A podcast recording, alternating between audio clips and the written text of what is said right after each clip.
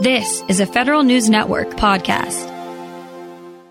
The Census Bureau's big show has been beset with politics, the vicissitudes of technological innovation, and now the pandemic. It has only weeks to wind up the data gathering for the 2020 count. Will it come out right? Will everyone trust the results? Big questions. With some perspective and a call for action, the former Census Bureau Director, John Thompson. Mr. Thompson, good to have you on. Uh, thank you. It's good to be on. You dealt with some of these questions in your long tenure with Census, and you did get deeply involved with several of the decennial counts. This one seems a little bit more beset than usual, doesn't it? I think this is the uh, greatest challenge the Census Bureau has faced since I've been involved in census taking. What is the source of it? Is it the pandemic solely, or is it some of the discussions that the national debate on immigration and so forth have impinged on the census repeatedly over the last couple of years? Well, I think it's a number of factors uh, that you mentioned. So, first off, the COVID 19 pandemic has had a big effect on the census. They've had to delay some of their critical operations for quite a while. So, for example, the operation that they uh, use to collect the information from those households that don't self respond, they call that their non response follow up. That was initially scheduled to run from May 15th through the end of July.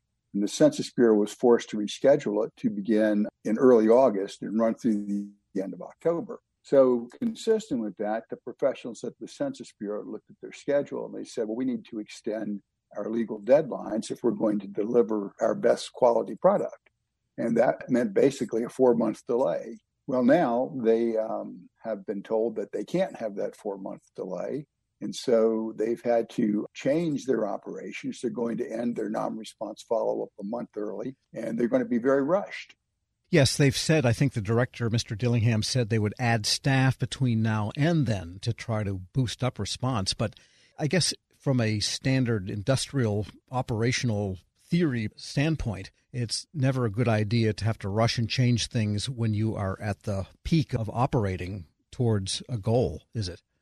No. In fact, I think it's going to be very hard to add substantially more staff than they were currently planning to add. I mean, they've only got um, about eight weeks, so it's there's just not much time. Because he said one of the reasons is they wanted to leave time for the data processing of the incoming data. And I would think that in recent years, given all of the increase in computing power that just about everybody has, the data processing would be the simplest part of the whole thing. Yes? They have to do some fairly complicated processing. I won't get into the details, but that's part of the reason they wanted to extend their deadlines for four months because they were initially going to end at the end of October. And then they wanted to extend to the end of April to actually deliver the count. So there's a lot of work that has to be done. And they're going to have to be taking some modifications to those programs. And that's always kind of a danger when you have to modify a big set of computer programs right at the last minute. So it's really up to Congress, and they have not answered that call to delay because I think only I don't think the administration no. legally can do that. That's something that's on Capitol Hill's shoulders. Right, that, that's exactly right. I mean, there, there's a statute with legally mandated deadlines, and unless that statute is changed, then the Census Bureau has to deliver as they were previously scheduled to. So basically, then the question becomes: Is the legitimacy going to be accepted by everyone? Because I guess a four month extension is not a great idea, but nobody anticipated the pandemic. It would be better, in your opinion, to have a accurate and supportable and supported result at the expense of a deadline, which in the grand scheme of things is only four months over every 10 years. Uh, right. In fact, three of my former uh, Census Bureau Director colleagues and I wrote a piece where we actually endorsed the idea of extending the deadlines. Um, and it was a bipartisan group of previous directors. We're speaking with former Census Bureau Director John Thompson, and I want to get into that because you also advocate some kind of an oversight commission, a nonpartisan group that would look at the whole thing to try to engender some transparency, accountability. What is that specific proposal? So, right now, there is a risk that the census will have to rush and that there, there might be some serious undercounts introduced into the census. And then the question is will it be good enough for, for use uh, in apportionment or redistricting? And so, what we recommended was that some independent organization. It could be like the National Academy of Sciences, the American Statistical Association, some some organization that the Congress would feel comfortable with would develop some metrics and measures in advance of seeing the data or, or in advance of the data being released. And then those measures could be used to assess the fitness for use of the census and make people either feel comfortable that the results were acceptable or give Congress a warning that they're subpar.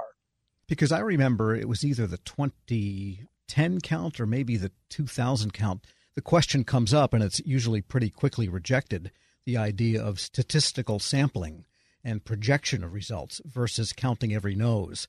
And the Constitution doesn't allow for that, except for anything but counting the noses. So, is that what you mean? Would we have to do a little bit of statistical sampling this time?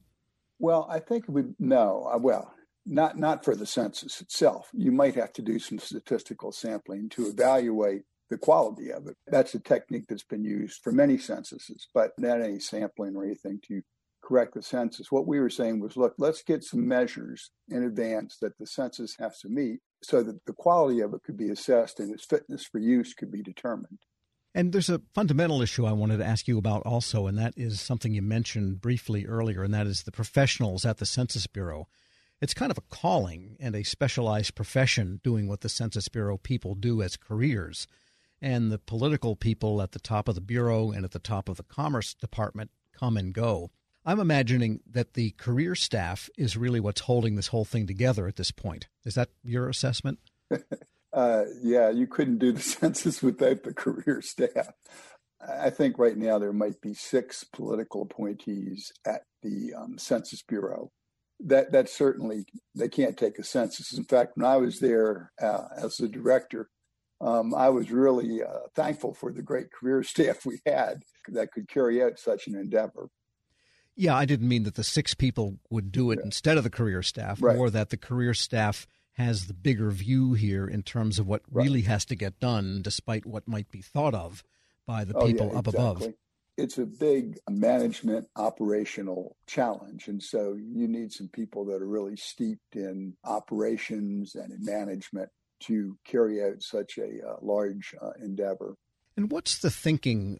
Again, the, I guess, best practices thinking or the traditional thinking about counting illegal aliens, people that don't have documentation that are in the country, because it does result in congressional apportionment and the allocation of federal aid to those locales.